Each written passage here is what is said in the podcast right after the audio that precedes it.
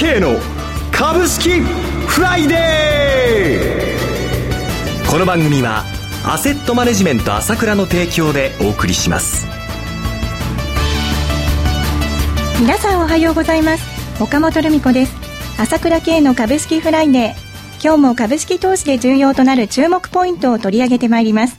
早速アセットマネジメント朝倉代表取締役経済アナリストの朝倉慶さんと番組を進めてまいります。朝倉さんおはようございます。おはようございます。今日もよろしくお願いします。よろしくお願いします。昨日は日経平均株価は反発、トピックスは続落でしたが、アジアが全面高、ヨーロッパもほぼ全面高、アメリカもニューヨークダウ、ナスダック、S&P500 指数、ともに過去最高値を更新してきました。ナスダックにつきましては2000年9月29日以来、およそ12年9ヶ月半ぶりの高値となりましたが、昨日は為替が大きく動いていましたね。すごいことになってきましたよね。えー、朝倉さん、まあ、はい、そうですね、ニューヨークダウはもともと強かったんですが、ここに来てあっという間に史上最高値ですよ。えー、から今日は欧州の方も、まあ5週間ぶりの高値と。いうことで、まあ、日本の方も強いんですけれども、はい、まあ今暑いですけど、暑い季節が始まってきたかなというような感じになってきましたね。ねえー、この状況、いかがご覧になっていますでしょうか？そうですね。まあ、懸念された S q もここで無事通過ということですし、えー、まあ、薄商いというのは相変わらずあるんですけれども、はい、やはり世界がこれだけ強いということと、えー、まあ、非常に相場が後半の、いろんなあの材料あるんですけども、まあ、株の方は本当に高くなってくるというふうに、あの、なんていうんですか、あの、好反応しますよね、いろんな材料に対してもね。そうですね。はい。それで私もですね、これずっと見ていまして、はい、いよいよここで S q も無事通過ということなんで、はい、夏相場ということで始まってきたなと、熱い流れが始まってきたなと思ってます。はい。それでは CM に続きましては、今日は朝倉慶が読む夏相場と題しましてお送りします。株式投資に答えがある。株高だからといって必ず設けられる保証はない。だからこそプロの情報が欲しい。そんな時に朝倉慶。経済予測のプロ、朝倉慶の情報は、アセットマネジメント朝倉のウェブサイトで、日々無料でリアルタイム配信中。迷ったら朝倉慶。キーワード、朝倉慶で検索を。アセットマネジメント朝倉は、証券取引、金銭有価証券の予託貸付行為は行っておりません。また、情報提供する金融商品のお取引では、相場変動などにより損失を生じる恐れがあります。取引説明書、契約締結前交付書面などを十分にお読みいただき、ご理解の上お取引ください。金融商品仲介業者登録、関東財務局長、金中第605号。ここからは、朝倉慶が読む夏相場と題しましてお送りします。朝倉さん、夏相場、いかがご覧になりますでしょうか？そうですね、もともと今年になってからグレートローテーション、えまあ、債券から株へという歴史的な流れが起こってきたと、これは明らかだったと思うんですがね、はい、それがまあ5月22日の段階で、一つ大きくそうつまずいたわけですよね、はい、一瞬。えそしてアメリカがあいわゆるその量的緩和を縮小するという中で、大きく日本の株も下がり、はい、新興国の株も下がり、為替も変動して、商品相場も下がり、まあ、一瞬ちょっとですね、えー、揺らいだというか、かなり大きな変動があったわけですね。はい、えー、その中では日本の株も売られたんですが、その後、いろいろありましたけども、はい、今、こうやってくると、結局ですね、全部その時現金化お金はしてったんですが、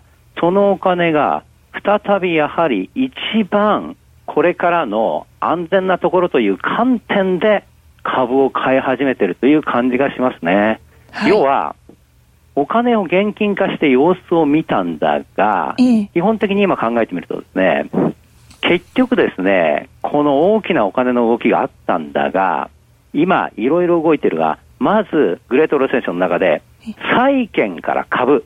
要は米国債も日本国債も含めて、金利がじわじわじわじわ上がっていくと、もう債券が安全資産じゃなくなっちゃってると。いう中で、米国債が買われない、日本国債も買われないという中で、株っていうのがやはり前面に出てきて、特に米国の株が安全であるという雰囲気、そのお金を置くのにどこがいいかという雰囲気の中で、アメリカの株というのが一つ、これは大きなああの行き場所になっていると。いうことがもうはっきりしてきたということはありますね。はい。現実に見てですね、米国債の利回りとかですね、その他社債の利回りが非常に悪くなってるわけですよ。利回りではなくて、その、いいわゆるその投資効率ですよね。はい。で、今日も発表になりましたけども、アメリカの方の銀行もですね、この5月から6月末まででですね、3兆円ほどですね、この有価証券で損失出してる。これはほとんど米国債とか社債なんですよ。で、株は儲かってきてるわけです。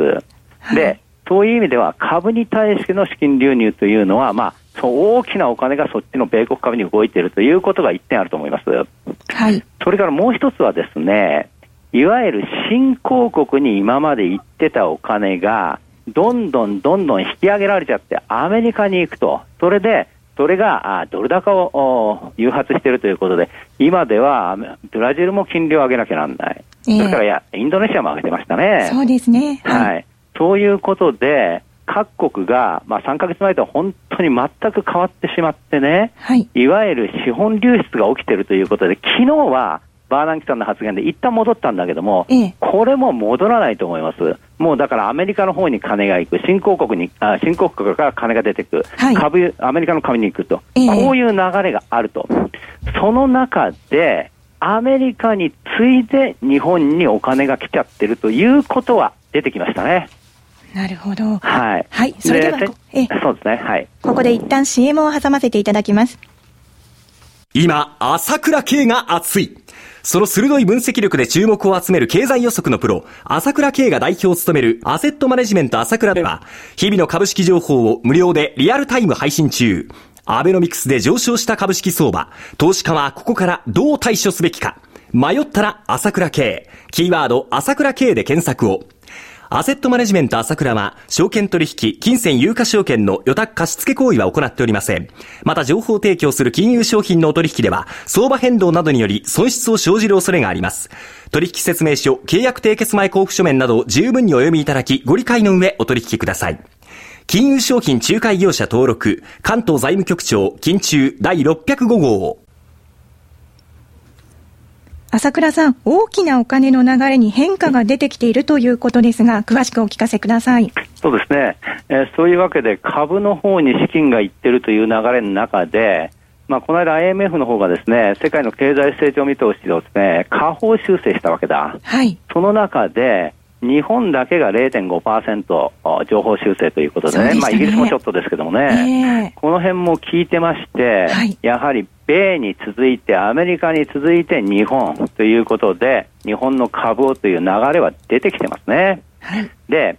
その中で、やはりですね、私もずっとこれは言っていることなんですけれども、日本ではもう上がろうが下がろうが株売却ブームが止まらないんですね。株売却ブームですか、はい、これは私一貫して言ってることですが、はい、今日も日経に出てますけれども、えー、まあ、いわゆるその7月第1週なんですけれども、えー、3200億個人投資家は売り越しなんですね。はい。はい。しかも、この生損保とか都銀とか、まあ年金ですね。そういうものも含めて、日本の投資家はアベノミスクが始まってから、一月たりとも株を買い越したことはないわけです。はい。要は、この、まあ、本当に大きな上げ相場で、まあ、この上下上下は激しいんですよ。でも基本的には大きな上げ相場の中で、どんどん基本あの外国人にですね、はい、玉を吸い上げられてしまっているという現実はあるわけです。まだまだ値幅が大きい商いが続くということですか、はい、そういうことですね。で、えー、玉をどんどんどんどん吸い上げられている関係で、えー、まあ、先物でかなり動かされるんですけれども、はい、非常に変動率が高くなるわけですね。はい、これは前も私、いくつも言ってますけど、今後も続いていくことです。これからも続くということですね。もう上げたり下げたり、上げたり下げたりが激しく続くということはあると思います。はい、ですから、われわれが予想する以上に上げたり下げたりということの中で、ええ、やっぱりですね、どうしてもですね、こう、落とされちゃうというものはあるわけなんですね。はい。はい。そして、日本の投資家がこれだけ、えー、株を売った後にですね、やはりですね、本当にですね、値がね、本当にどんどこどんどこどん飛んでっちゃうと。考えもしないようなですね、考えられないようなですね、展開がですね、最終的には待ってると思います。はい。はい。まあ、その中でですね、私もですね、まあ、こうやっていろいろ株を進めたりあしてるわけですけれども、えー、まああ、その中ではですね、やはり本命は私はあくまでですね、今回はインフレに向かう相場と見てるんですよね。はい。はい。それで、今回の中国のことなんですけれども、えー、中国発リーマンショックはあると思います。はい、で、ここで注意しなきゃならないことはどういうことかと言いますと、はい、アメリカのリーマンショックは世界中に波及して株の暴落をもたらしましたよね。はい、中国でまあ、このシャドーバンキングの問題が起きたときは、それは問題は起きるでしょうけども、ええ、もっと大きな問題は、中国が持っている唯一の大きな資産である米国債を売られるんではないかという連想が働きましたよね。なるほど。ということは、はい、リーマンショックとは違う現象が起きる、ね、はいはいはい。それから中国は全あのリーマンショックの時みたいに拡散してるわけじゃないですから、自分のも。中国はまあ閉鎖されてる、元が閉鎖されてますから、えー、大きな影響を世界的には受けるわけではないんですが、はい、もちろんあ、経済がおかしくなれば、あのおかしくなるんですけれども、はい、その中で、要は、債券が売られちゃうという流れはですね、はい、これはですね、基本的に加速する可能性はあると思うんですよ。ですから、リーマンショックの時は株は売られて債券が買われたということはあるんだけど、今度は中国発でいろんな問題が起きたとしても、来るのは債券だってことです。株も来るでしょうけど、はい、もっと怖いのは債券だということであって、私は株が全般的に流れがこうやって上がって、上がってくる、買われてくるという流れは根本的にお金の行き場がないというところで続くというふうには見てますね、基本的には。はい。朝倉さんありがとうございました。なお、明日から3連休という方が多いかもしれませんが、そのあさって15日、海の日放送のラジオ日経夏のリスナー感謝デー、13時20分から14時50分のやっぱり株が好きに朝倉さんが出演します。リスナーの皆さん、ぜひお聞きください。お話は、アセットマネジメント朝倉代表取締役経済アナリストの朝倉圭さんでした。私、朝倉圭が代表を務めます、アセットマネジメント朝倉では、SBI 証券の口座開設業務を行っています。週2回、無料で、銘柄情報をお届けする特典もありますので、ぜひホームページの方に訪れてみてください。では今日は週末金曜日、頑張っていきましょうこの番組はアセットマネジメント朝倉の提供でお送りしました。最終的な投資判断は皆様ご自身でなさってください。